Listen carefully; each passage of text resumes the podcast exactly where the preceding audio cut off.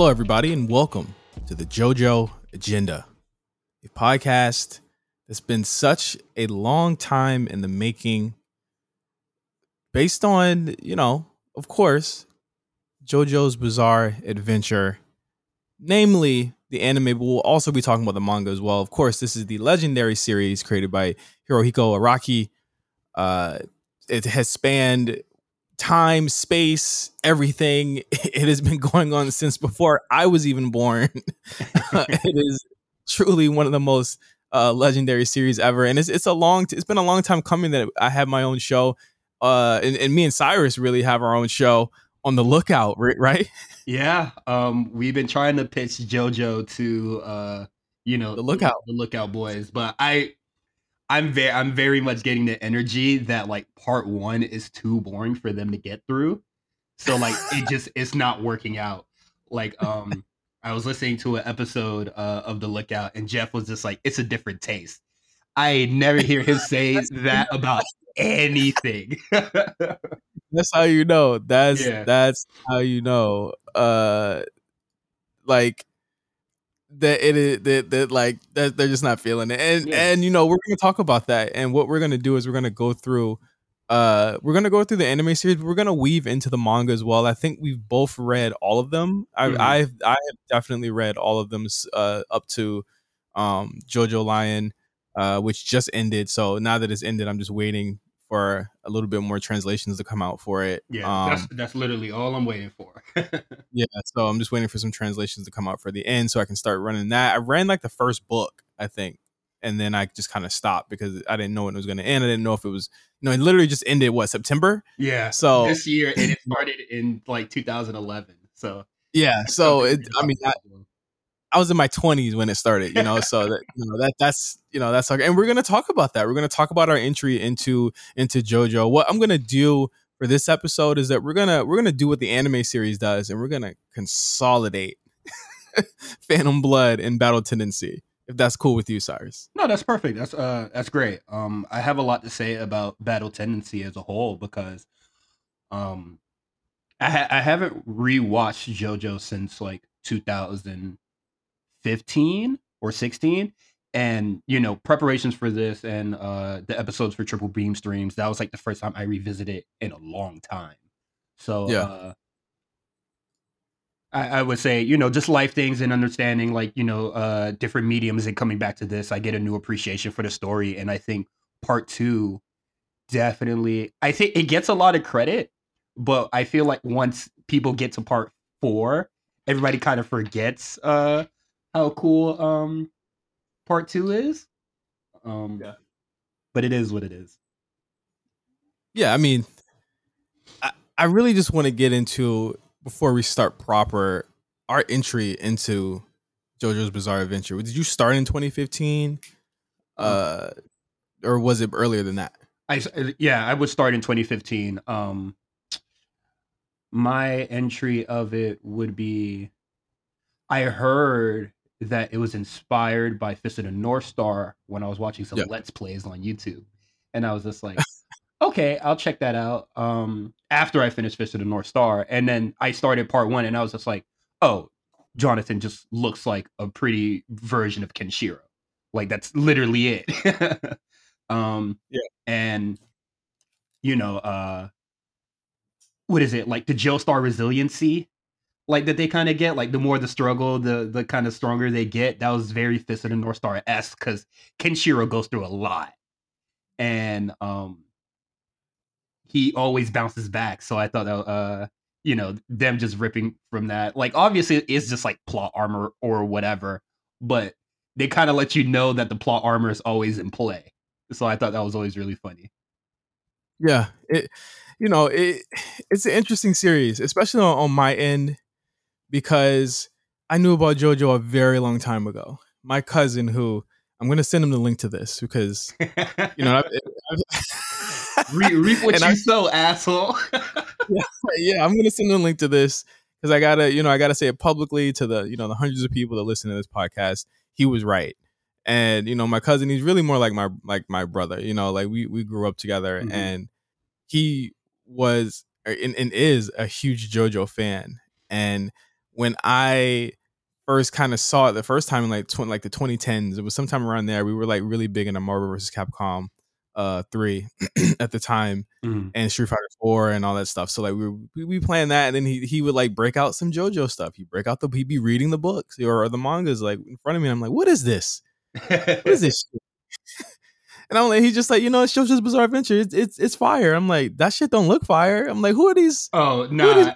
that the uh, the '80s art style of what is it? Uh, Phantom Blood. Like I would say, like the first couple chapters before you know uh, they grow up and they do the rugby thing, or you know yeah. when they just become adults. It look, it's not of this era because you know it's not. Um, that art style that you know young Joe, uh, young Jonathan is in, or young Dio is in, like that is played the fuck out, especially since yeah, we, we, are of the Dragon Ball age. Yeah, and by the time that we saw it, you know that, that was it. So I was doing my pandemic watches of a lot of animes, and you know everyone in the Lookout Discord, shout shout out to them. Like they they saw me kind of live you know, live post and in the Discord everything I was watching. And I was watching Attack on Titan. I was watching My Hero. I was watching everything because I was just catching up, you know, because I just didn't have anything else to do. Finally got around to JoJo and I said, This is that whack shit that my cousin always used to. and I was hooked. I didn't know. I didn't know at all. I, I would say definitely give it some like for me I was instantly hooked in because you know there's all there's always like the uh, memes and stuff like that um like the the goodbye JoJo like that's the first that, that's the first meme that I ever saw. And right. like even before then you know you're getting all the uh I, I would say you know since it was always reference uh Fist of the North Star I was just like oh it's you know all the Fist of the North Star stuff is like you know kind of showing and kind of peaking and yeah. for JoJo, I would say it brought me back into anime because, you know, obviously I fell off Naruto. I wasn't really feeling Attack on Titan. Uh, so I just stopped. And right. I just played video games a lot more. And then JoJo brought me back in. Yeah. And I mean, there's JoJo memes that I would see that I didn't know were JoJo memes. so, uh, uh, what is it? Dio uh, with the with the controller? yeah, the, the controller, the walk, the, the Dio walk. Uh-huh. The big one for me was the to be continued, and, and we'll talk about that oh, too when we talk about like the music. The to be continued was something that I saw, saw all the time, and I never knew it was from that or it was from the manga translated to the anime. Uh, so when when that got really popular, that's when I was like watching like you know week to week. So it's it was kind of interesting to see that like meme kind of like bloom. Uh, yeah, and you know I was wrong. and I, I just want to take the time right now to say I apologize to my cousin. He was right. Ryan, you were right. I, uh, I, hope, I hope, he beat your ass when he see you again. he, he, might be able to. He, he's, you know, shout out to him. He's he actually uh, got deployed. He's he's he's going through training right now. So um, shout out to him. Oh, like he, he about, to, he about to come back like a Joestar, the early oh, era. He about to look like one, bro. He about to really look like one. But shout out to him. I'm gonna send him the link to this so he can hear it and he can hear my public apology to him uh, about JoJo. But but JoJo's Bizarre Adventure, uh, one of the longest running uh, manga series, you know, period. It just it, it's been going since 1987. Uh, it started in Weekly Shonen Jump and then moved to Ultra Jump in 2005 during the the Part Six arc. Uh, just just very like it started January first, so four months before me, it was it was around four months before me. It was a thing. Yeah, it, it it's been going on for so long, and I think it's kind of crazy to see something like this because they it ultimately ends like not that like you know these parts are like standalone, but like yeah. they stop and then start yeah. at a new point in time in a chapter. And I feel like that is kind of what I want from a lot of things going forward. Like I would like to see, you know, people, you know, kind of characters grow into their old age. Um yeah. I think that's kind of interesting to me. And that's what I love about JoJo. And and I think what I tell people who are on the fence about it, it is a generational story. Mm-hmm. So, you know, other than maybe part five, part six, or not part five, part seven. Um, you know, I think that this is a this is a franchise that has it's rooted in family. It's rooted in family and how they overcome. It's a and the thing is, is that the world is very normal. It's like a normal world. It's literally the world that we live in. Same music, same people, same yeah. celebrities are all referenced in these in these in these arcs, but they have a supernatural element that kind of sticks with it. So when it when it first began in show in Weekly Shonen Jump, this was during like the peak of that you know one of the peaks in the 80s of Shonen Jump where it had all of the pop like you said earlier Fist of the North Star was there. Mm-hmm. there were so many other like you know uh you know long running series that were going on at the time. JoJo just happened to be there.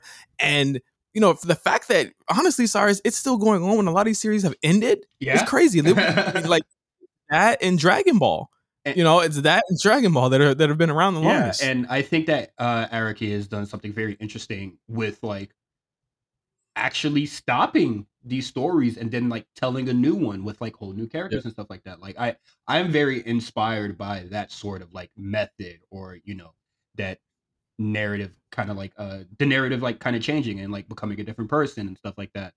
So I definitely think that Araki takes a lot more risk than a lot of other manga artists have um in his long tenure in the game so I, I commend that like 100%. And that's kind of really why he's one of my favorite authors, even though like I may have like some problems with like some of his writing and stuff like that. But him being able to just be like, okay, we're going to stop the story here. You know, like we're going to stop looking at this point in this person's life. And then yeah. we're going to go to a different point in time. And instead of this being like a shonen or a battle, it's going to be like a murder mystery. Yeah. Or like this is going to be a mafia tale this is going to be a prison yeah. story. Like that's crazy. And then you know, uh, he, and then he just you know, being heavily influenced by movies, he's just like, shit, I'm gonna make a western now. Like I think that's all right. like really cool stuff. I um I want to get more. In, I want to talk more about Araki. Uh, born in 1960 in Sendai, Japan. Um, he actually had a series before JoJo mm-hmm. called uh, Bao, and it was a story of a man who is and has has kind of JoJoisms in it. He was oh, implanted with a with like a with a with a foreign object. He he uh, he has like a full body stand. Uh, yeah. you know something that would like hard like, and he wouldn't do that in, uh, again to like uh or like you know a full body stand to like part five. I actually watched the movie for this since it was available on YouTube when I was doing like you know my uh, my own Araki like deep dive. Um, right. It's okay. like uh I would definitely say he has grown from a writer since then. And I think it's been amazing to see his journey as a writer. Yeah, and, and it has it has that uh the art style. And I think that's what that's what draws people to Araki the most is his art style. And it has changed. Let's be clear, it has changed. But this is a guy who, and we'll talk more about it like as we go through the series. Is like it was really buff, and it was of the time, right? Yeah, it was the man, really uh, what is it like the manime? That's like uh the genre. It's been like uh, you know, that's the label it's been given. But like, yeah, just strong figures, big strong men, muscles, like the yeah. epitome of like strength. Yeah, uh, Dom Dom, uh, Dom Griffin, who who is our pal, we did this episode uh, as well on the on Triple Beam streams, but not as involved as this will be. Yeah. Uh, but they call them himbos. That's what they. That's oh, what yeah. they were, and that's what they've grown into. And it's flamboyant. It is um it, it's colorful it, it's it's it's nothing like i've ever seen this is stuff that you could literally see in the louvre like some yeah. of some of the shots oh my god that, some of the art that he puts in this and you know even though we might not be like the biggest fans of like the old the older artwork that he did before he changed his style some of the stuff i think in uh, Phantom Blood are iconic. I mean, oh, you've yeah. got the you've got the cover with with uh with JoJo with his hands up in a in like a in like a Vogue with uh, with the uh the crackers yes. and it, like the, the balls and, and um, stuff like that. Just, I, I would say for Phantom Blood, just to like come back to uh the art style, um, when they're kids, it's it's kind of just like you know it's it's the very cartoony. It's like the Shin Chan or you know uh it's very smooth like a Dragon yeah. Ball would be. Um, but once they become, you know, men or teenagers, it's different. And yeah, and I, I, I like this. I, I like it a lot because you know it is flamboyant, like masculinity or you know homosexuality. Like it kind of like blur, uh, blurs those sort of lines. And um, you know, in Fist of the North Star, watching the whole thing, like you get these pretty men they're wearing makeup, finger paint, you know, colorful hair. Like it's the eight like it's the 80s and the goddamn 50s or you know, uh like they predicted the future. And yeah, it didn't matter. like nobody nobody like came up to uh you know somebody's wearing lipstick or whatever and was just like, "Oh, you look weak." Right. Right. Like, it was never. Yeah. It, I mean, and the thing is, is that he makes these he makes really flamboyant characters that could beat your ass. yeah. and and I, and I love that. Like you know, I've seen people say you know a lot of times like, and this isn't to me, uh, this isn't to me a bad thing. Like JoJo's like the the, the gayest anime that you could you could ever yeah, that shit watch. hard.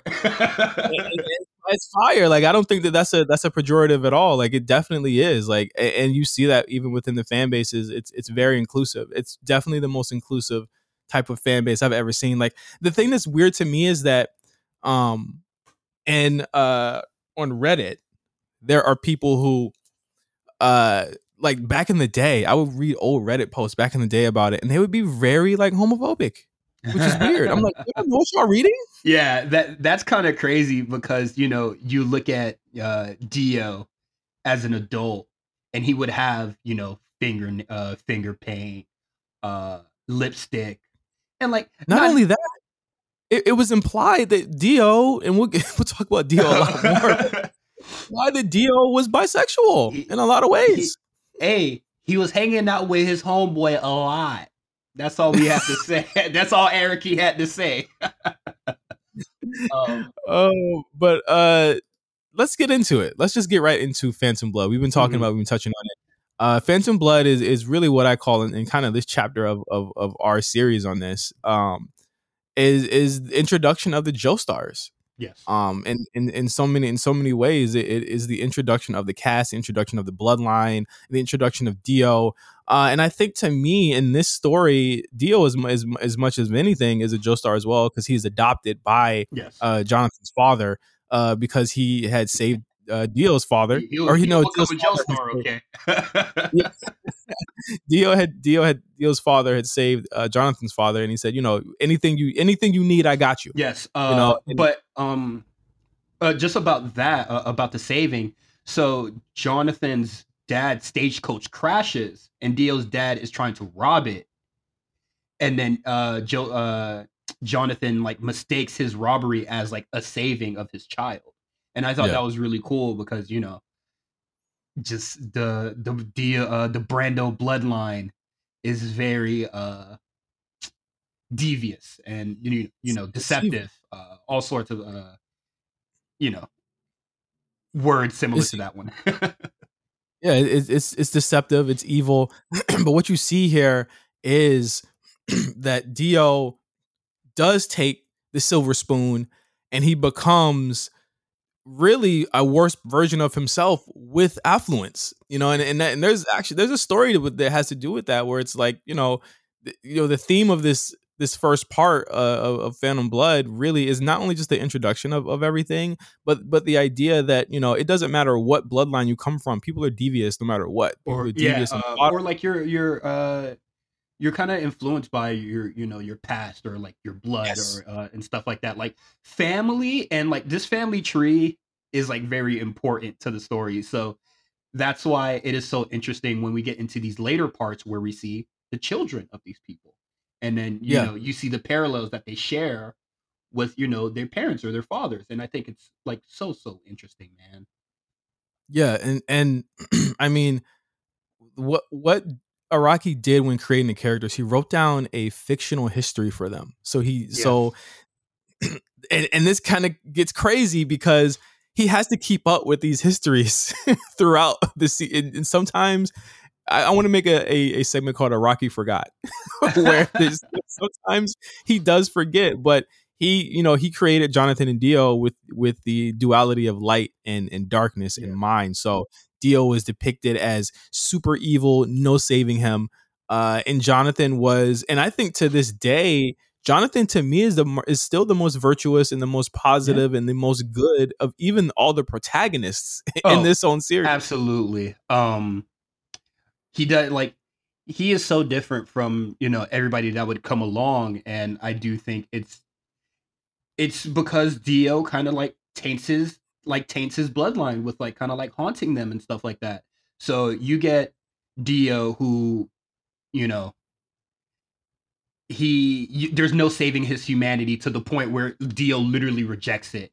Um, right. And then Jonathan, who was a virtuoso, uh, just you know, just a pure individual, and then later on, as the family line is like kind of like influenced by whatever ripples Dio had in the past, you get criminals, you get uh, you know, delinquents, um, you know, uh, all, all sorts of uh, crazy shit like that. You know, every just the complete opposite of what uh, Jonathan is, and right, it's cool, man. I love it. I, I love like you know just comparing the old protagonists to one another because there's a clear reference that you can you know kind of draw from. Yeah, it it, it is. It, it's really the beginning of everything, but it is interesting to me in a lot of ways that this series not only lasted so long, but as we talk about the anime, it lasted until 2014. So this started in 1987. There was yeah. no anime until 2014. Well, and one thing I well, they, one question they tried, they tried, but it didn't work. So I'm I'm curious like what really happened. Well, obviously because it was kind of just like, you know, Americanized and shrunk down. But um, you know, start the Stardust Crusaders OVA, where it was kind of just like, you know, just crumped up into a movie. Uh, yeah. I don't uh, know why that why they did that, but also Phantom Blood also got uh, a little bit of anime and stuff like that, but it never blew up. So I'm very curious about like what was like the minds of the people that like it works now. Yeah, it, it, and the the thing is, is that people had read this for so long. Oh, yeah. The anime comes out, David Productions does a great job. I think they do it. I think every season they do better. I think every season oh. they've gotten better. Right now, uh, I'm going through Golden, Golden Wind for this pod, um, and I, I I really do miss listening to JoJo. Like it it is uh just the presentation and everything. Like it it's it's just so different compared to anything else. Like a punch in JoJo is not like a punch in anything else. Right. It, it's it's really not. So I, I think that alone has that just like is that that it, it, it's not even that like everything else like I not not to like you know go on you know the the weekly rant but I was watching a clip from My Hero Academia. oh boy, it wouldn't. You've been waiting. I'm just saying. Uh, I watched a clip from the movie where Deku like he like punches a dude, but he like punches him a lot. Like he like fucks him up and I was just like, I don't feel the impact. Like I I'm seeing the impact, but I don't like feel it. But like with JoJo, yeah. you punch somebody and it feels like 30 car crashes. Right. Like it feels like you heard a train crash. Like you really feel that impact with JoJo, and I feel like is kind of lost in everything else. And I would say uh same for Jujutsu Kaisen. Like I've been watching that uh again as well, and it the sound design just hit different. yeah, it, I mean everything about it, right down to I think what it got right was really the music. I think the music of, of these, and I like every episode we're gonna talk about like the opener and the and the, and the ending. The opening of, of Phantom Blood, that song in the oh. intro oh. where it has all the generations up to Jolyne, and it goes into like basically the whole story with the with the 3D animation and and yeah. and so the part with Dio's walking and shit. It's like it, it, does spoil the series, but like I, I, was telling Cyrus weeks ago, I was like, it's been out for so long, like it's it's tough it, for them to not tell you what's goes what's gonna not, what's gonna. If you're not caught up now, the David production kind of just said, "Well, fuck it." yeah. Um, but I, I like that intro a lot because you know it's sort of like you know like the Marvel like comic book flip like it's it's iconic uh, in my mind and even with that comic book flip you have no idea who these people are. Yeah. Um, I, I, I can't say I can't say that like I expected them to like show up at any point, but you know, they're doing the book flip. Uh I wasn't expecting to see like like I don't even remember looking at those figures. I just thought it was like really cool that they did the comic book flip. Yeah, the comic book flip is is iconic and and you know I, I think that it, it's really awesome that they showed love to that, but also, you know, what they did, what David Productions did, and what we're doing this episode is they they they mixed together Phantom Blood and Battle Tendency yeah. because what they did was they they were able to not only take together well, Phantom Blood technically is like the short. I think it's still the shortest Yeah, of all the it- it- JoJo. it- it's, it's, the short. short anyway. But but they- they mix them together. But they have the the overarching theme of the advent of the vampires and the Pillar Man, and that is the the main crux of the story here. Is that this bloodline, this family, is taking on literally larger than life. You know, It like it kind of it, world. it it gets nuts. Um, and I I always heard that JoJo was like you know wacky and stuff like that. And when vampires got involved, I was just like, oh, that's kind of nuts. Uh, yeah, it, it, it becomes a thing. You know, just to break down, uh, just to break down Phantom Blood. Phantom Blood is technically that's really the name. It, it is the name in in the the naming and the convention of the fact that that Dio discovers through the stone mask that Jonathan's father ha- strangely had in their house. uh, he was an never- archaeologist. Yeah, he was an archaeologist, and he just kind of keeps the the the stone masks there. He Uh, they're fighting, and and the mask he lands on the mask. Yeah, I'm gonna tell you this. I'm gonna tell you this, man. I'm an archaeologist, man. I'm not bringing nothing home. I'm not bringing nothing from work home, bro. I don't care if it's a dinosaur bone or a skull. I'm not putting that shit in my house. Have you seen um have you seen uh have you seen The Conjuring? Uh, uh, no, but I'm familiar. So like it's like they they bring they they bring like uh like the Annabelle doll home and shit like that. Like that's Like, what the Joestar you house. that? Don't do that. Don't. So, like, when him and- shit to your house, bro. So in him and Dio, you know, they scrap because of course Dio's an asshole. He kisses and uh, basically sexually assaults his Yes, girlfriend. Um, D- Dio, um, you know, when being adopted by the Joestar family, his goal is to just like strip them clean and take their legacy, take their fortune, and all that. And so, in his quest to be the better child, uh, you know, to just slander uh Jonathan's name, he just tries to make his life a living hell. So he takes away his girlfriend's first kiss, um, beats uh beats the shit out of him in boxing, kills his dog. I know that's a I know that's a big thing for a lot of people that just can't watch JoJo because Araki just hates animals, specifically dogs. Well, he specifically says that the only way that he can get people over his heels is if they Oh, yeah. harm or kill dogs. It's it it works. Yeah. Cause uh, you know, anybody that watches this, they go, Why did Dio do that? He's a monster. Um So uh Dio becomes or Dio actually poisons Jonathan's father. mm, Uh and, and just to, to fast forward everything, you know, Jonathan turn it turns out he he finds out that Dio is a vampire, has become a vampire, and D, and, and Jonathan seeks out the help of a man called uh Will no no he he he he befriends Will uh Will A Zeppeli mhm. and the Zeppeli name is going to be synonymous with this with this franchise as well as they are how can we what can we say? They're like the Yamcha no, of this no, whole no, no, no, no, no, nah, don't, don't- don't, don't relegate them to that because they actually Well, I mean- they, they do stuff. Um, they don't get the they hey they don't I'm just saying they don't last long. When you see Zeppeli you know that they're not gonna last. Uh, yeah, you might as well just start uh look for your lighter now when you see the Zeppeli name. Um, but I would I wouldn't call them Yamcha. I would say they're more of a Vegeta because they're very integral to the story, but they do get their ass beat. So all the time yeah, Um, we also have the, the the intro of Robert E. Speedwagon. Of course, if you don't know, R.E.O. Speedwagon. Araki's one of big the big things with Araki is that he loves American music. It's not as prevalent yet in these, but you start to see it here with Speedwagon, Yeah. Lisa Lisa.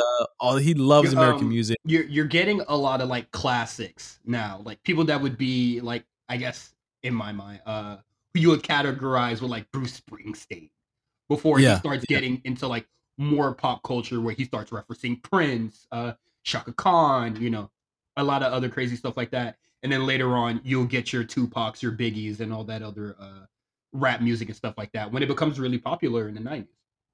and he always says that the and even the the ending theme to to this these first two seasons is roundabout by yes which is iconic for this series fire. yeah it'll probably be in my my top 10 of my rap this year for spotify honestly I'm just not even gonna. I'm not walk, gonna cap walk like an Egyptian has kind of like shot up like 300 percent in my listens. so you know he he says that the artist that he references, the music that he the, the he you know they David Productions asks Araki what they want to what he wants to put in the in the in the mm-hmm. ending themes for the for the French for the series or the seasons, and he says these are songs that remind me of of JoJo. These are songs that sometimes have JoJo in the name, Jodeci, JoJo. Yeah. There there's certain there are certain oh, songs wow. that he I didn't even actually put that together. Holy fuck! yeah, there's, there's, even a JoJo in the group. Yeah, K-Ci. Oh, yeah, so God. I hate Araki. He's a genius. he's a genius, but, but it's like you know, like he he says that these are this is music that he listened to mm-hmm. while he was making the these parts, and I think that you know the reason why these animes are beloved is because they're such a love letter to not only Araki but to the fans that were waiting for so long for this, and that's why we we wait to see what's the intro going to be, what's the outro going to be. Stone Ocean should be out by the time you guys listen to this. Oh man, I can't. Even, I don't even know what song it could be. you know what? I'm, you know what I was thinking? You know what I was thinking? TLC Creep. Ooh. Wait, okay. So damn, I wish I had to uh I want to type up the wiki up really fast, but I don't want that silence to be there. Um so Stone Ocean is like around 2011. So yes. I'm thinking In Florida.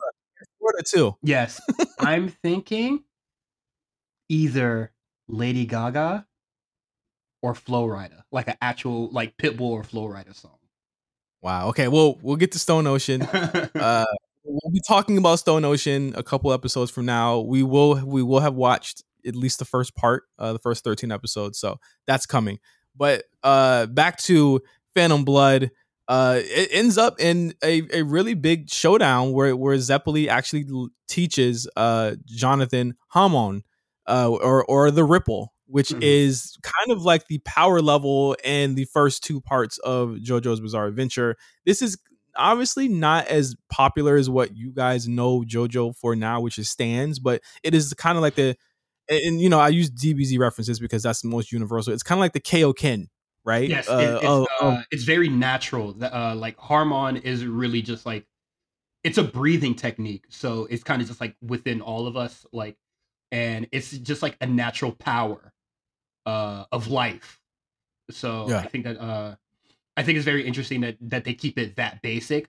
But um, how do you? But he had to, he had to keep it oh, that yeah. like that too because it's also a product of the time. You're, you're yeah. seeing Fist of the North Star with all those powers. You're seeing Dragon Ball with all these powers. He had to have something to compare that to, mm-hmm. and he had Hamon, the power of the sun, which yeah. the, can only kill vampires. It was like, yeah, it, it's literally you know the kill kill Dio uh like uh technique, and so I have a friend who, you know, a couple years ago when he was transitioning to part two to part three, he felt like Hamon should always have been there. How do you feel about Hamon kind of just like disappearing? I think I think Hamon to me was written purposely limited. Yeah. Because I feel like with Araki, his mindset always changes. So when he came up with stands, and we'll get super into stands oh, there's, next there's episode. no choice. yeah, I think we need to have like at least 30 minutes on stands next episode. But like I, I think that he knew that he wanted to go away from because like by the time, you know, by the time Stardust Crusaders is out, we've got Super Saiyans, we've got oh you know all types of shit going on in in Shonen Jump, and they needed to stay. They needed to stay new. And he knew he couldn't keep up with that, so he had to cut it out. He had to make a completely different skill set for these characters so that it wouldn't become you know too samey. And I think that Hamon being around, well, it's not around. Is it, it's definitely not around in part five, six, or or oh, seven. It abolished. yeah, it's completely done. Um, but I think as a as a as a family heirloom, them still having it is pretty dope. Mm-hmm. I, I honestly don't miss it, but I do miss it when stands start to get a little bit too. And that's one of my problems with stands is that they they become too hat on a hat where it's like okay, it's like we're playing with toys and it's like remember you played yes. with toys when you were younger. You say okay, oh, I got the power to do this. Play, playground. I got the power. To, yeah, like the playground rules of stands and my favorite thing about Araki is when he comes up with with ways to get around that. Like with, with Jotaro, he gets around things without using Star yes. Platinum. You know, so like, and and and I I like I like stuff like that. So I don't really miss Hamon as, as much as many people do, but I understand it was an ends to a mean to get mm. us past this part. I I would say um I'm cool with Hamon kind of like disappearing because I feel like stands are kind of just like an escalation of what Hamon could have been anyway. Because Hamon could have done a lot of stuff that I feel like a lot of stands do already. Um, yeah. Not all of them, but you know, Sunset Overdrive, like that's just a Rekka attack. Like, what's special about that? Um, and also just they're not fighting vampires anymore. So what do you need? Or like you know, they're not fighting undead creatures anymore. Excuse me. So what's the point of having this attack that is you know essentially to kill vampires? Like a silver, yeah. like uh, you don't need the silver bullet anymore. Just get just get a regular one. Right, right, right, right. Like, like there's no there's no reason to have it because you know, and, and they say it. I, th- I think they even say it in the manga. It's like it's like Hamon just doesn't work no more. like they're, yeah, they're not vampires. Yeah. Uh, so it just doesn't work. And I think in part three, when they you know kind of harken back, and then they, that would be I think the last time you'll ever see Hamon. It's used pretty fucking effectively. Um, right. So and only one person can knows how to do it, and that's John. And, yeah, and like Jonathan. it's kind of it's kind of a lost art now. Um, yeah, since vampires are just no longer the sole focus. Right.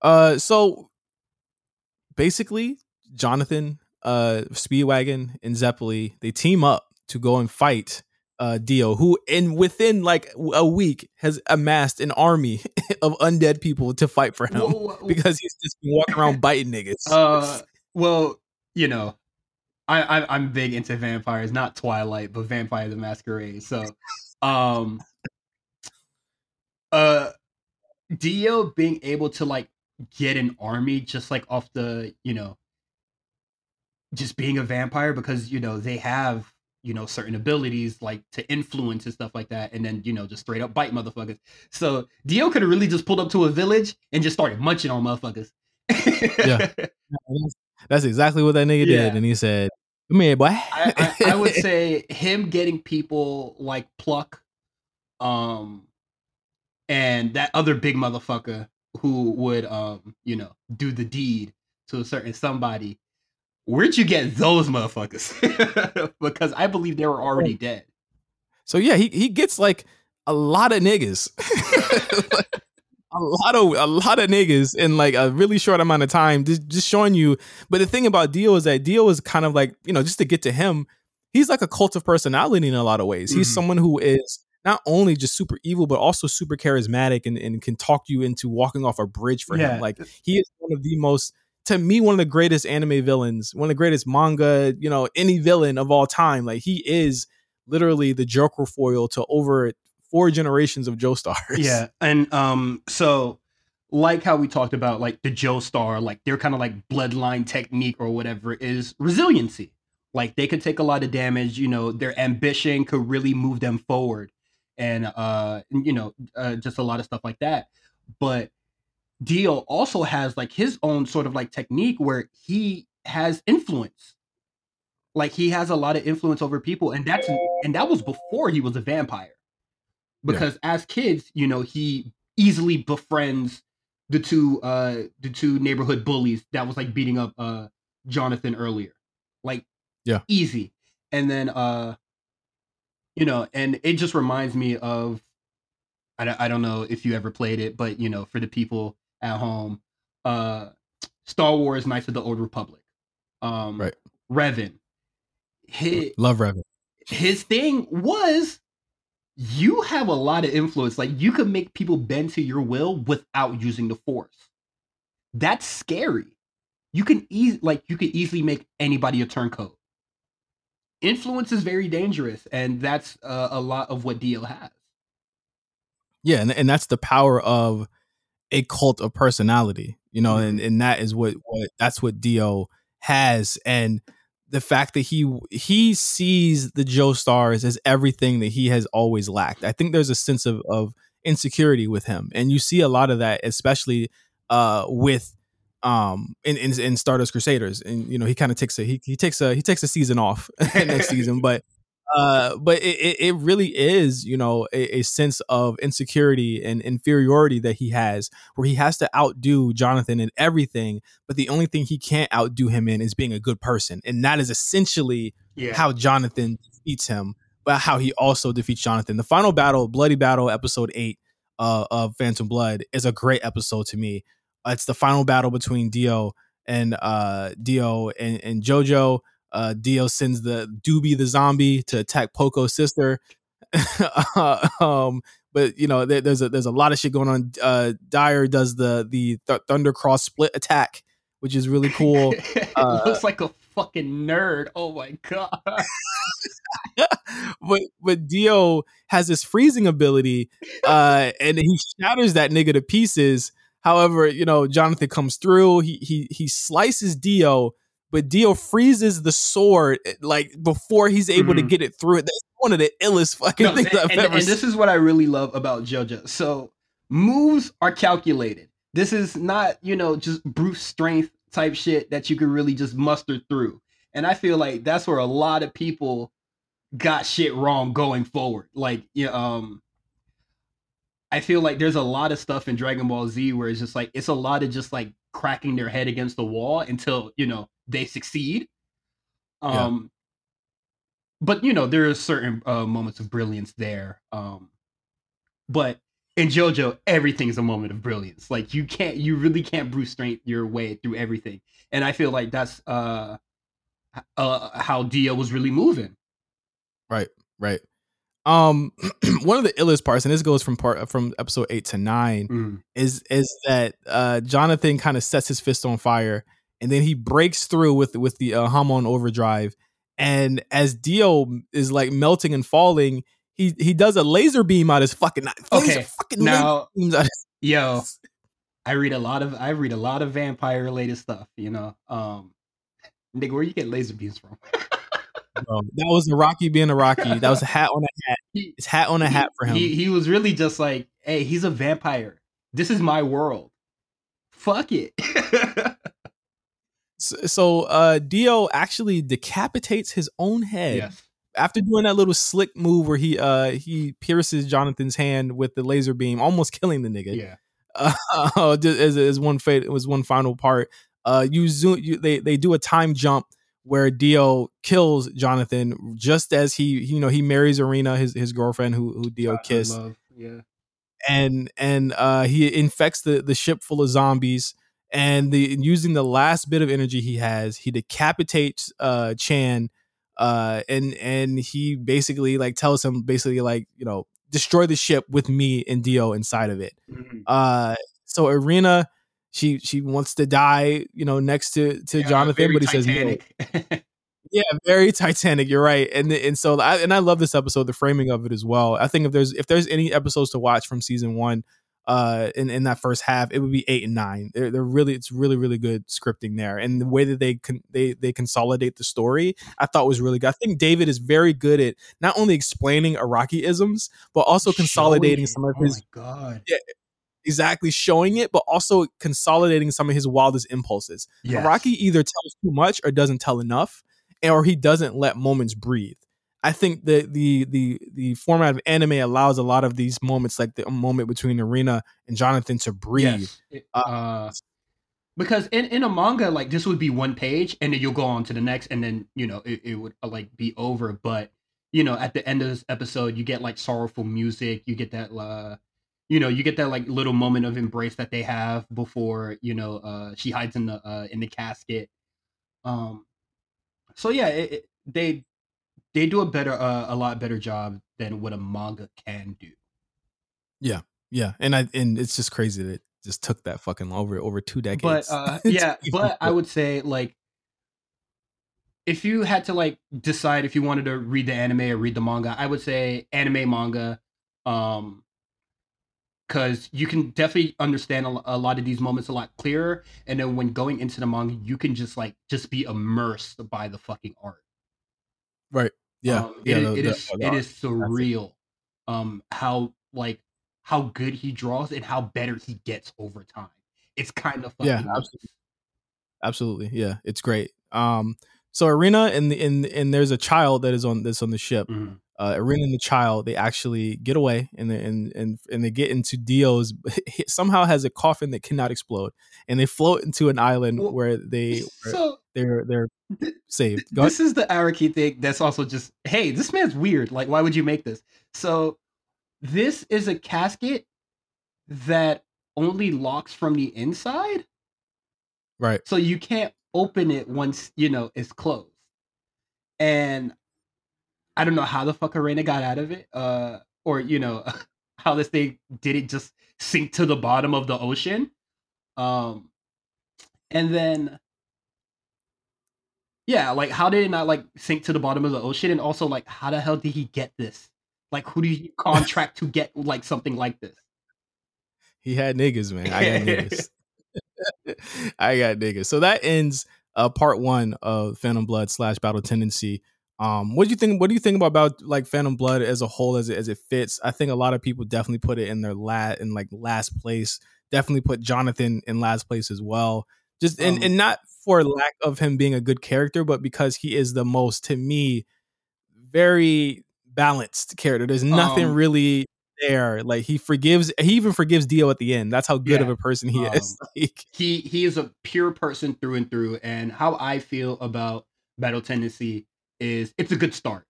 It really preps you for what is a lot to come. I think like it is a. I hate when people say skip one and two. I I hate it. It's these are good stories regardless of like what happens in the future you know mm-hmm. um like I don't I don't know how you can just skip part like skip to part three without even seeing how Dio became how he becomes. Like like right. how is that good advice to people? Um it blows my mind every time. But um Phantom Phantom Blood is definitely in like the bottom tier. And only because like it it's short, it's the shortest, it's the most basic.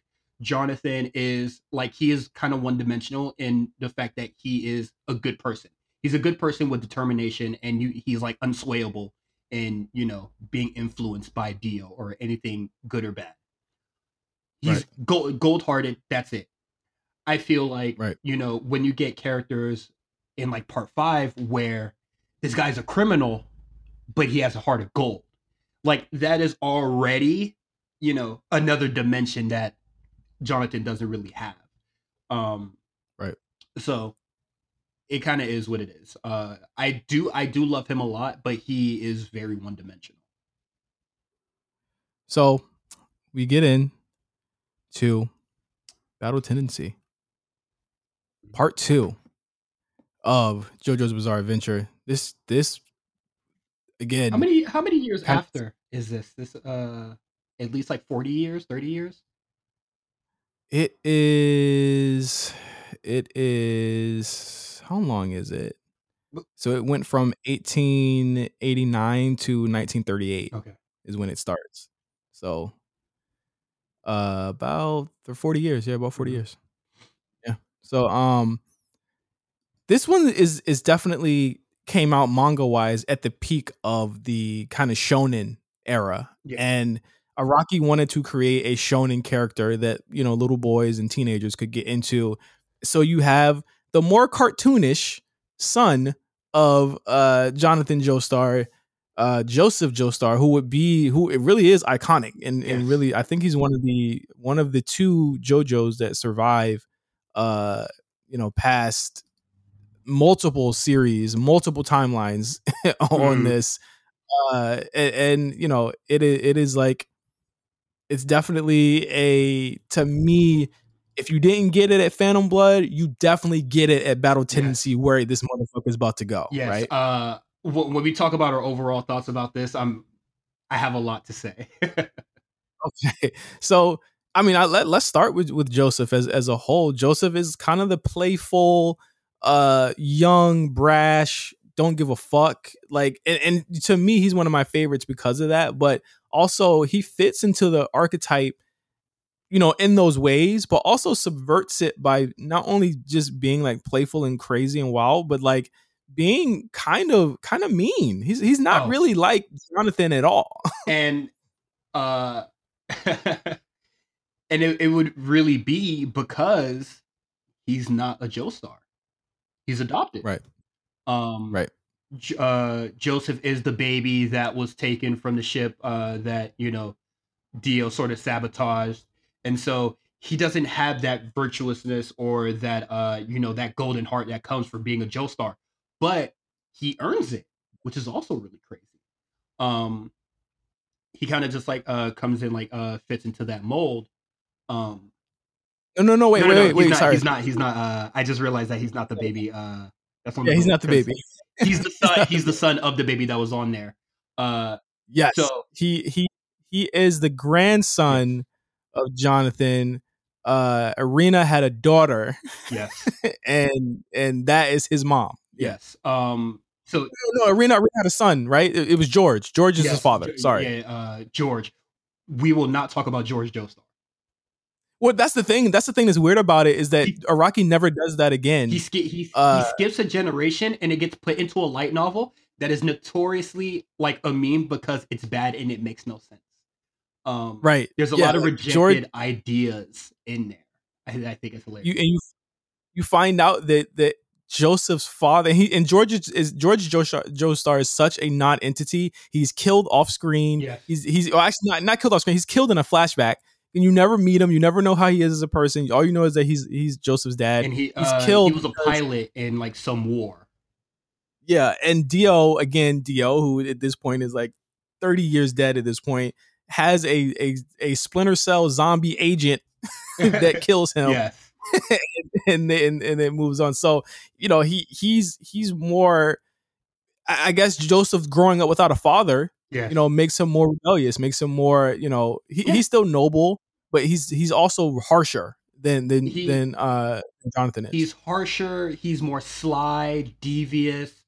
Uh, you know, all that like kind of just uh all that could make a like that could make a villain, but like coded in like is like coded over his heart of gold, and uh Right. you know his sense to do good and do right. And we will see how you know just at at his introduction how he is sly, he is cunning, he is you know more or less bad, but he's doing a lot of good. Right, right, right. Yeah, it, he he's he's definitely trying. He's trying hard to to be um, to be a good person. I, I, but I would I mean- say he's like uh Devil May Cry 3 Dante uh just as a Joestar where you know he does a lot more wacky and crazy things that uh uh you know Jonathan never did. yeah, but I mean, let's be clear. Joseph is anti-cop. Hey, let's go. He's he's anti-racist, which Araki always ahead of the curb hey, with this t- with this type of stuff. For him to be thinking about this in the early '90s, late '80s is crazy. Literally, the first episode, he is, uh, you know, Joseph is befriended by uh by a black protagonist, Mhm. uh, Smokey, which is he he Araki also foresaw Friday as well, I guess. uh, but he protects he protects Smokey from racists that were in New York that were that were basically Uh, trying to say he wasn't allowed to sit at the restaurant. um yes and that was uh really cool and then also um just the introduction of him and smokey where smokey is a pickpocket and he steals from uh joseph and then uh smokey is kind of just you know being harassed by like crash cops just trying to uh you know um get a, a a piece of the pie of what's being stolen from pickpockets and stuff like that. And then um joseph saves him from that uh like sort of police corruption. And he was just like yeah you picked my pocket but i think these cops are the like they're the true villains in this situation. Um Yeah. and then That's how noble cop or not. he beats the shit out of the cops It's amazing, and and and it, it it's and in the first episode, uh, New York's JoJo. I I think that yes that was the New moment, Cyrus. That that was the moment where I was like, yes, this is this is for me. This is the shit. Um, like he he's crazy. I, I was gonna. Uh, this was gonna be in my overall thoughts, but I think you know everybody says skip to part three, but part two is where JoJo gets its charm and its known wackiness. Um, hmm just in this few seconds of this, you know, in the first like 10 minutes where Joseph like shoots a Coke bottle to break a man's finger Yeah. to stop him from shooting a gun. Uh, you ain't never seen no shit like that.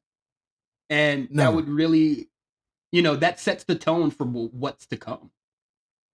Absolutely, absolutely. It, it's it's it's great. Um, the music in Battle Tendency, the intro theme, definitely one of my top top favorite Yeah. intro themes. I love it. Th- this one's uh really cool, very dramatic, very insane. Uh, even with the uh the top of it, uh the where he just like screams JoJo. Um, that's all really cool. Um, No, no, this is this battle. The Battle Tendency one is different. Remember, the Battle Tendency one is. oh, dun, I'm so- yeah, yeah, yeah, yeah, yeah, yeah. Uh, my God, I'm so sorry, but um, yeah, this shit hard. Um, I would say nothing. I would say part three kind of trumps that for me because it changes as the story goes along, and I think it is so crazy and cool. It it also spoils a lot. Oh, hey man, if you ain't decided to read all of JoJo after part one, shit, you're lost. it spoils a lot. just don't pay attention. Just just look at the visuals and don't let it sink into your mind. when he puts that headband on, I was like, yo. I forgot. Oh my I was like, what are y'all doing? Yeah. Again, again, these are 20 year old, these are 20 year old pieces. Like they I guess they figure if you don't know by now, nigga, it can't help you. Like you see it now. Um a spoiler out one of thing context is not a spoiler. one thing I want to, I, I really want to talk about here, and I, I think this is to me. I mean, we could get through the season pretty quick yeah, with this, yeah. but I, I want, I, I want to get through um, the role of legacy in uh, battle tendency. Uh, a lot of people kind of, I, you know, I do a lot of research and a lot of reading, and a lot of people kind of struggle with the themes of what battle tendency is about. But I think that the role of legacy plays a big part in battle tendency and and and the in like how you keep your legacy, how you represent and become that good person. The thing with with battle tendency and the thing that's a theme throughout the whole franchise is that these evil forces are surrounding the Joestars and following them, Yes. and they have to keep above water. They have to stay and you know virtuous and have integrity to overcome it. Uh, And I think that Th- this is this Right. is uh obviously like this is your standard uh you know shonen sort of thing so you could create content week to week to always have like this kind of like threat that's always around you um Yeah. but it reminds me of fist of the north star where they kind of just like you know to be the fist of the north star you kind of you know surrender your life to suffer and anguish for your power because you have the power of change um so that's why there's always a problem or you know something that always goes awry because it's in your blood or like it's in the stars and stuff like that like you're destined to like have these sort of hardships and i always think that's uh really interesting rather than just being like oh you uh you know you're just a target because you bothered somebody Right. Right. Yeah. It. it um. I, I- think that the the deal here is that like it becomes a situation where Joseph becomes a man, right? Mhm. Throughout this throughout this this part where it's like he was someone who didn't see how how big the world was. You know, he he didn't ha- he had he had come from relatively uh, everything. He has money. You know, the speed wagons help them. You know, Erina ha- came from money. He hasn't had the struggle. The only struggle comes from the fact that he has to face the things of his past unknowingly. yes You know, at first seeing that the the the you know the the creators of the stone masks, the Pillar Men, are now here. And and to and to be honest and to be fair, like. I love the Pillar Men, but Oh. they're clearly just they're they're clearly ciphers to a bigger story. They're not Yes. very important after this. um they're not. They're, I, I they're like I would say if anything is very like this is I can say that part 2 is very like it could be isolated. Like uh because you know, spoilers if you, you know, haven't really seen anything going forward, but like the Pillar Men don't really matter. Like post No. like they uh, It's it's it's it's it's okay to say that they don't matter because like you, never see them again. yeah They're they're they're referenced lightly in like callbacks, but never referenced fully. Like they are a they are a, a an obstacle for Joseph to overcome to prove to us why he is who he is. You know, Mm-hmm. and essentially then he doesn't really defeat them like in hand to hand. yeah it, like, it, it, by outsmarting them. yeah it, it's always outsmarting it's always slide tactics and stuff like that but like that's what you he can't brute force it. You have to be a cunning and you know tactical mind. Um i know it, like you know the way that he does things is always wacky or you know it always feels like he's cheating or is devious but like he's a tactician. He's a strategist you know? Like he he's thinking a million steps ahead literally. And uh you know becoming a man or you know he's filling his Joe like he's filling the Joestar shoes. Like he's you know, he has to become, you know, sort of this like virtuous like man that kind of like Joseph uh, I mean Jonathan was. Yeah, and and you know the the main plot kind of falls onto Joseph's lap. Yeah. I mean, straight so, uh, who is now a zombie, who is now a vampire, Yeah. attacks attacks Joseph, and uh, that kind of sets forth the the path that we go on on on this season. A little bit longer of a season if you guys are, are watching the anime. It's a little bit longer than, uh, but still shorter than the rest of them. But it's a little bit longer than uh than Phantom Blood. But you get to see really kind of Joseph's coming coming of age where he has to confront the people who created the mask that created Dio, which created the architect of the Joestar's pain. Yeah. So it's like there's a bunch of there's a bunch of webs there of of why this is so important to Joseph. But uh, you you get a you get a lot of stuff here. You get how he learned Hamon and how he kind of uses Hamon and, and infuses it into weapons. So he has ball he has like little like uh metal balls that he throws at people like nunchucks and shit like that. Like Mhm. he has a lot of stuff that he uses. Uh, he's a, and to me he's a, he's a lot more uh intuitive and, and ingenuity. Like he has more ingenuity than Jonathan. Uh, you know, uh, especially with the advancement of technology now, but you know, he has the clackers, which would be like, you know, his signature going forward. But like, what really sets the tone is when he pulls out the Tommy gun Yeah, that when he's pulled out a Tommy and gun the grenades. and smoke.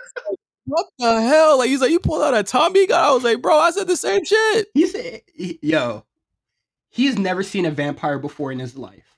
He doesn't really know what the hell's going on, or you know what Hamon is, or you know, uh, well, he knows, but like, um, how to really harness this power or whatever. And he sees, uh, you know, a vampire for the first time. He says, "I'm gonna kill you by any means necessary." Yeah. Pull, pulls out the stick, blows up a restaurant. Hey man, it got to get done.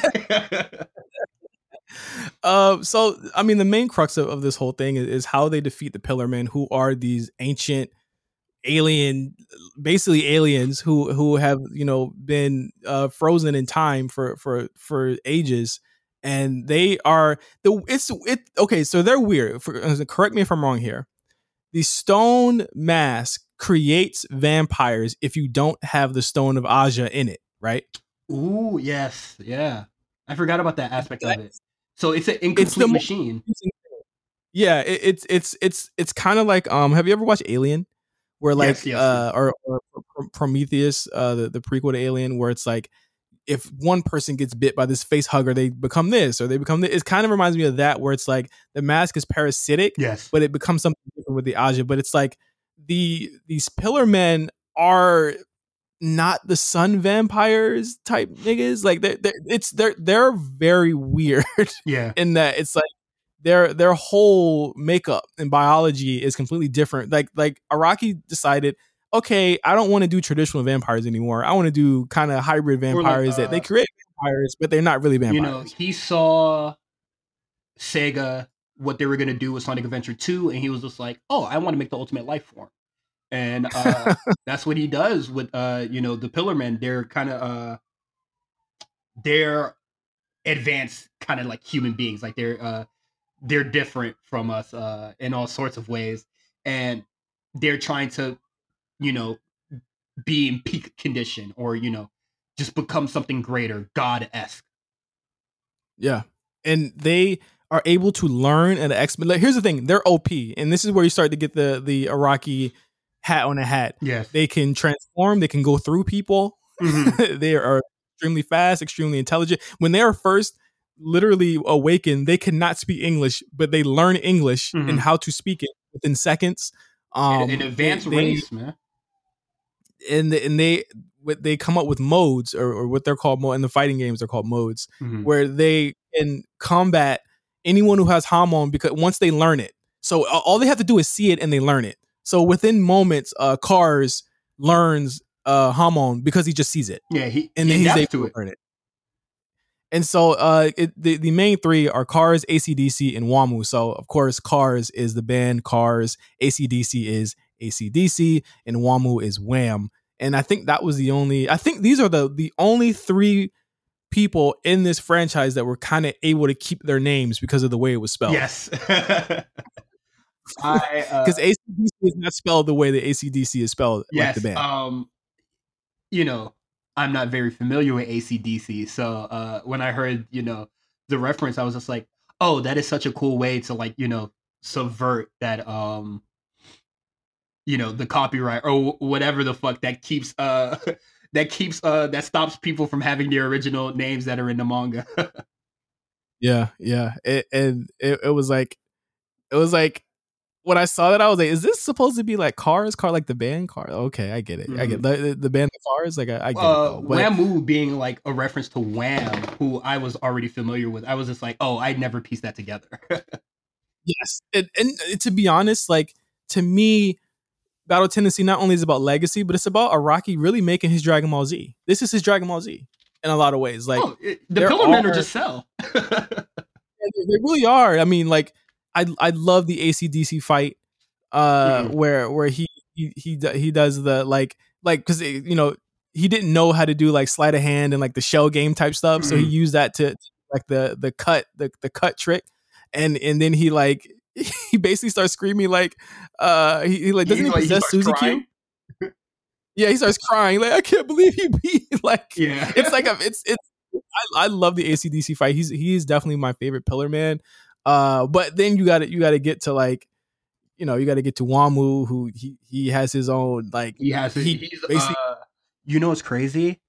So talking about adapting and stuff like that, do you think like uh Wamuu had like kind of like sort of adapted the Joestar like Heart of Gold from being, or you know, just seeing, uh, you know, um, Joseph just do his thing? Yeah, well he he actually spares Joseph, right? He Yeah. spares him after he defeats him in battle and says, you know, uh he gives him the piercing, which which that, that's another like completely Akira Toriyama thing where you have a time limit to train and all this other Yes, shit. it- it- like it- it's like it's a commitment to the fight. Um, Yeah, so he, so he, so you know, es- essentially or initially, Joseph fights uh Wamuu, and Wamuu is able to control the air in his lungs. He could he could do the like the the Santana winds or whatever they call it in in the uh, manga, and it, it it basically he can protect himself with wind. He basically beats Joseph's ass and says, "Yo, I'm gonna give you what like." I'm gonna give you uh 30 days, 90 days, and uh if if you don't come back and fight me, or you don't defeat if if you don't defeat me by then, this piercing that I put in your heart will kill you. Mhm. You have to keep it on you, and so like there, there's a lot of moving parts with these niggas. but uh, the, the, the, to me, the sh- also the strength of this is not only the fights, but the cast of characters. So I mean, you- obviously you have the you have the the Pillar Men, you have uh you have Zeppeli. We haven't even talked about Caesar. Yeah, we haven't talked about him yet. Uh, he's the grandson of of of, of Will A. Zeppeli from uh from Phantom Blood. So of course you know when you got the Zeppeli in your name, you know what's up with that. But Caesar and Bada have kind of a him and Joseph kind of have like a uh, they they have a uh, a rivalry where mhm. you know they're basically trying to be the best Hamon user. Yeah. Uh and you know, Caesar who was already uh I guess um familiar with his lineage, uh you know, he's already like steps ahead of um Joseph, but I he's not as cunning as Joseph and Yeah. that would like ultimately be like, you know, his sort of like downfall and their little splat that they have. and they learn to respect each other. But Mhm. but the one thing that Caesar doesn't have over Joseph is he's he's way more impulsive and emotional. He wants to end the people that killed his father Mhm. years before, and so he he runs into a fight with Wamuu, gets killed, and you know. I, it's one of the more emotional scenes. I, I, think it's the moment where Joseph becomes a man when, when yeah, Caesar's killed. Uh, de- you know, he definitely died for uh, plot development. Yes, but you know, people, people not. Here's the thing: he did not need to go fight Wamuu by himself. Like, I know people go like, "Oh, it was an emotional moment," and stuff like that. But you know, uh, Lisa, Lisa, who's a, a, a reference to Lisa, Lisa, um, Joseph, and I forgot who the other dude was who like scouted up ahead to being like, "Hey, Wamuu's up there. Let's wait. let's let's you know let's fight him at a different time. Let's just relax. Let's sit on it." And then Caesar's just like, "No, let's hit that motherfucker right now." And they're just like, "Bruh, no!" And then he goes in alone, and it gets put into a pack. Yeah, I'm supposed to be yeah. bad. I think it was Messina. I think it was Messina who, who got killed by him. One of the one of the guys that worked for Lisa Lisa. So yeah, yeah. essentially they meet Lisa Lisa, who uh, was supposed to teach uh, and, and he's he gets sent there by Speedwagon, who's supposed to teach uh, Joseph how to use his Hamon better because she believes that he can be the one to defeat the Pillar Men. Mm-hmm. She has a she has a secret, of course. The secret is Lisa Lisa was actually the baby that Joseph saved uh, back before not Joseph that Jonathan yeah. saved before he before he died before he died in Erina had had raised her and she became uh, a Hamon user because she wanted to to exact revenge. So essentially, uh, it is found it, it is determined. It, it, she is his. She's Joseph's mom. Yes. mom. And it's nasty because he's he pervs on her a lot before when they first meet, and he it's pretty. No man. he was perving on her a lot, and and the anime definitely shows her booty her booty hole. no, it but nah, he, he, didn't know that was his mom's, bro. But Lisa, Lisa, a baddie, bro. Uh, so. so uh you they you know she teaches them how to use the Hamon better but you all i think the elephant in the room that we haven't talked about here is uh the fact that they they befriend a Nazi in this show. Okay, okay, okay, okay, okay, okay. So Stro- Stroheim, who is literally a Nazi, um, but you know, uh, they don't have the uh, they don't have the armbands and stuff like that. But he's doing they're doing the salute, and I feel yes. I feel like David Pro was just like, okay, we could take the armbands, but we couldn't take about doing the salute. Yeah. Well, well, the thing is, is and, and Joseph even says, and I think Joseph doesn't say this line in the manga. I, I needed to research this more, but and I haven't read the manga in like months, mm-hmm. but he says something to the effect of we may not have the same viewpoints yes. in life. Oh my god. But we have to team up to defeat this one thing to save everyone. Yes. Which is like the the show's way of hand waving the fact that he's teaming up with a Nazi because there's a bigger there's a bigger deal yeah. here. And, and um, Stroheim wants to too. And just like you know, kind of just be historically accurate or just like there's a lot of uh, you know, Hmong creators who take from World War II or they reference the Nazis uh and uh, stuff like that. Like Full Metal Alchemist does it. Um who else does it? Um Violet Evergarden does it. Um Spy Family does it. And so um it's not like completely wacky that uh that a Japanese creator like you know references Nazis just you know uh Germany and Japan sort of having a, a an alliance and stuff like that. So um it's not it's not always surprising to see. So uh it is what it is. There's definitely some weird uh some weird weird dissonance. Yeah, I like, I don't. He doesn't try to redeem the Nazis at all. No. So I think we can like, uh, you know, not try to give Araki that label or part two that sort of like apologist sort of uh label. Yeah. Yeah, no, he he he definitely doesn't try to make you know they, they are definitely bad and they are definitely evil and that they they definitely were the reason the Pillar Man got out. Yes. Uh, but Stroheim is interesting because he is like he's the the stereotypical like you know there's always the story that the Nazis were ahead of the game or and they would uh, they, tried to find anything to give them uh uh Advantage. yeah, so like magic, alchemy, or all sorts of stuff to like get ahead uh in the war. And that's where they stumble upon the Pillar Men, but they could not, you know, um militarize them. Yeah. And so the Pillar Men basically kill mad Nazis, which, you know, hooray for them. But Stroheim does essentially try and stop everything. And the whole thing is is is predicated on the MacGuffin of the Stone of Aja. That's what everyone's trying to get. So they're racing to get that. And it's essentially like a race for that. Uh, and and you know it leads them to a bunch of fights, which eventually leads us to uh, Kars. You know he's gonna get the. You knew he was gonna get the mask and the stone. You knew he was gonna become a the the the he becomes the ultimate life form Cars, and, mm-hmm. and, he is able to manipulate his body he can fucking be water if he wants to he can be a, a eagle a bird if he wants to he can do anything uh, and he can also be uh, he can also be in front of the sun he can also he can he can live in the sun yes so he does he, he could not he cannot die because uh, of the sun uh, before he, he gets that though what do you feel about the chariot scene before he gets the stone where where uh where Jojo has to uh do a chariot race before he fights cars? Um I like the chariot race a lot. I think uh it goes on for a little too long. Um It does. I, am glad that it's one episode yes, in the anime because uh, it's forever in the manga. so um I thought it was cool. I thought it was like uh very interesting that they used the um what is it? Oxygen as a you know carbon dioxide, all that sort of stuff, as you know the means to the end. Uh, with uh Wamuu, who you know manipulates the uh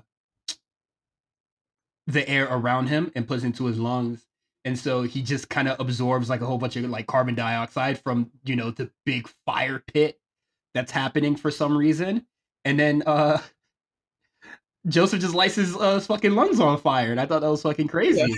um, what, what is it? Uh, it's cool. I, I, I liked it a lot. I didn't like the um the part where Wamuu kind of just like got his arms obliterated. I was just like, this should probably be the end of it. Like I was just like, like how are you not falling off your chariot yet? But um, it it goes on and yeah, on and on. And on. It is what it is. but I did enjoy the fight uh, because Wamuu, who had, you know, he is not as sinister as Cars or ACDC he's virtuous and you know has a heart of gold, but you know he's just running on instinct. He just yeah, he's he's he's doing what his his homeboy wants him to do. but Cars becomes the ultimate life form, and this is where Joseph kind of pulls out all the stops. He he knows he cannot fight him. Yes, and this this is why I this is where I think Araki was like, ah, I'm going to do something separate from every other you know every other series in Shonen Jump right now. I'm going to I'm going to do something where I have the the the hero outsmart the main villain who can't be defeated instead of just defeating him and running his head into a wall until something works. I'm going to do something different. So you have you have Jojo setting up traps. You have him flying a plane into a volcano's crater. tries to he tries to like you know basically kill him by putting him into a and, by melting him to death mm-hmm. uh and and I, I, there's a lot of stuff he does here but essentially he uh he essentially uh jojo finds that the best way to do this is to uh basically kind of like he he takes the the he holds up the super aja which like kind of magnifies all the energy from the from the volcano makes it erupt and then they're blasted into the air dog and this they're not this finale had my head hurting, bruh. Like out of all the like, you know, the short end of it is it's all pure luck. This is n- this is not strategy. This is not brute forcing. This is an act of God going, yeah, yeah. I don't like this motherfucker Cars here, and then just just fucking him over on like Cars is adapting to every situation but you know, bad things are just like happening. So the crater gets shot up into the air, and Cars is just like, well, I'm just gonna fly away. But then there's like hot pieces of molten rock that shoots up as well, and it clips his wings. No, no, no, Cyrus. No, no, Cyrus. The last thing that hits him is Joseph's severed arm that knocks him back. Um, it, uh, his hands go through like his throat, right? Yeah. Yeah. So uh, also, uh, Joseph gets his arm cut off, And then, you know, amongst all the other things that get shot up from the goddamn volcano, his arm just fucking just stabs right through him. And then it just it just gets crazy and insane. And then um at some point, cars, you know, I didn't know a Volcano can do this, but just shot him up to the fucking into space. Yeah. I, I love the narrator. The narrator to me, we forgot we haven't even talked about the narrator. The narrator Oh, the to me is one of my favorite. Um, He's great, but my favorite um my favorite quote from him of all time is when he he talks about cars being there, still alive, and and, and he stays in space for years until he he no longer thinks anymore. mhm. and I and I thought that was so poetic and, and really great to to say like what happens to a super being that cannot move and is essentially frozen. He he loses the will to live. He just stops. He Mhm. just stops thinking. He, He doesn't die. like- he just stops. He, he stops being. yeah, he stops trying to adapt to the situation because you know he literally can't. He would get fucked over like uh, on all sorts of things. Um, and I, I like I thought this finale was like so crazy because like you know out of all the things that we see and read and you know stuff like that, nobody ever wins off pure luck alone. Like this, like this is something completely different that we ever seen before, and I think this is kind of the moment where I I fell in love with JoJo. Yeah, it is. It is. I was like, I was, I was on, I was on board here. Um, so after this, Joseph lands in the ocean. He's rescued. Uh, Susie Q, his his his his girl, his his baby. You know what I'm saying? Mm-hmm. becomes his wife. Uh, they marry. Joseph gets a prosthetic hand. Wink, wink. Uh, uh, Susie Q, Joseph, and Lisa. Lisa move to America. We're gonna talk about Joseph moving to America next episode Oh. when we talk about Star. Joseph has an English accent Mhm. in in uh, Battle Tendency, and it ceases to be in Stone in, in Stardust Crusaders and and onward. Uh, Stroheim is killed in the Battle of Stalingrad, of course, during World War One. Smokey becomes the first black mayor in Georgia. Hard. And in 1980, in 1983, a treasure chest engraved with the name Dio is salvaged in the Canary Islands. But before that, in 1987, Joseph is it is in you know he's a lot older than he's a lot older in 1987, but Joseph is about to go to Tokyo to see his daughter and his grandson, who is his his his young grandson, who is in his jail cell. Mm-hmm. He, he he's about to invoke some discipline. Uh, Yes, and then we get to the part that you know i guess everybody just like kind of like falls in love with which i think i'm indifferent towards now uh after you know doing our rewatch Yes, yes. So next episode, we're gonna be talking about the the the granddaddy of them all. We're gonna split this one into two episodes though, because it's so goddamn long. hey, so man, we're gonna be i feel like we could really cut it down that's how i'm We'll see, feeling we'll see. Well, well, I feel like part one, I want to talk about. I want to talk about Stardust Crusaders and Stardust Crusaders is a moment. It is it is more than just really the manga and the anime. It is the moment where JoJo kind of becomes mm-hmm. what it is. Thi- is. It's the zeitgeist, this is, and this I want is to where. Araki kind of like shoots into the sky of popularity, not only in manga but in himself as well. exactly and i i want to i really want to talk about this is really the moment where jojo broke through to america and i think that that's what i want to talk about the first part and then we could talk about uh we could talk about the, the actual season in, in part two of the stardust crusaders episodes but that was our look through not only just the lens of jojo but also the the first two parts of jojo which was phantom blood and battle tendency they're on netflix. Everything is on netflix now. They have uh, they have loaded everything all the way up to stone and we don't know when the, the, the other Yeah. the episodes are coming, but uh, that will we will give our initial thoughts, but there will be uh, after we do uh, Golden Wind, we will kind of touch on what we liked and what we, we didn't like about Stone Ocean so far. So stay tuned as we go through every single season of the anime from here on out uh, of JoJo's Bizarre Adventure on the JoJo agenda with myself and Cyrus on the lookout. So as the first episode, how you feel, Cyrus? You, you ready to do this, this? this is great. Uh, finally being able to talk about JoJo. Uh, on on uh on the lookout. You know, I've I've been on Big Eyes. I've been. Uh, I don't think I've been on the lookout yet. I don't recall if I've ever been on the lookout. Um, This is this is our lookout. yeah. so that's gonna be all great and fun. And you know, as we kind of formatted this whole podcast out, I think what I want to propose to you is think about what your stand is for part three. Oh wow. Okay. I already know what mine is, so I'm I'm I'm gonna hash out the name. Okay. I that's a good that's a good one. I think that we should leave that to also the people listen to the show. Mm. What is your stand? Yeah. What's your what is your stand? And here's the thing: your stand can't be all encompassing. It can do everything because not even actually, Rocky's done it twice. I, so I already came up with my stand and how I could be defeated.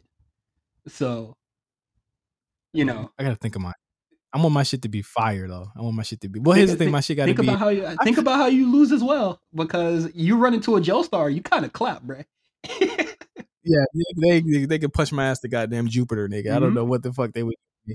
But uh, that that is our first episode. Of course, thank you guys for listening to the JoJo the JoJo agenda, the bizarre rewatch of JoJo's Bizarre Adventure.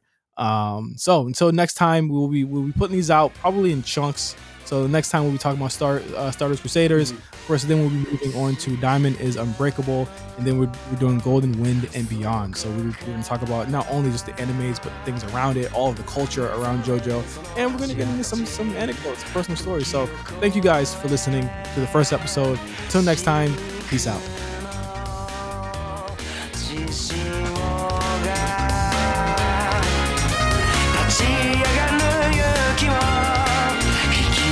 立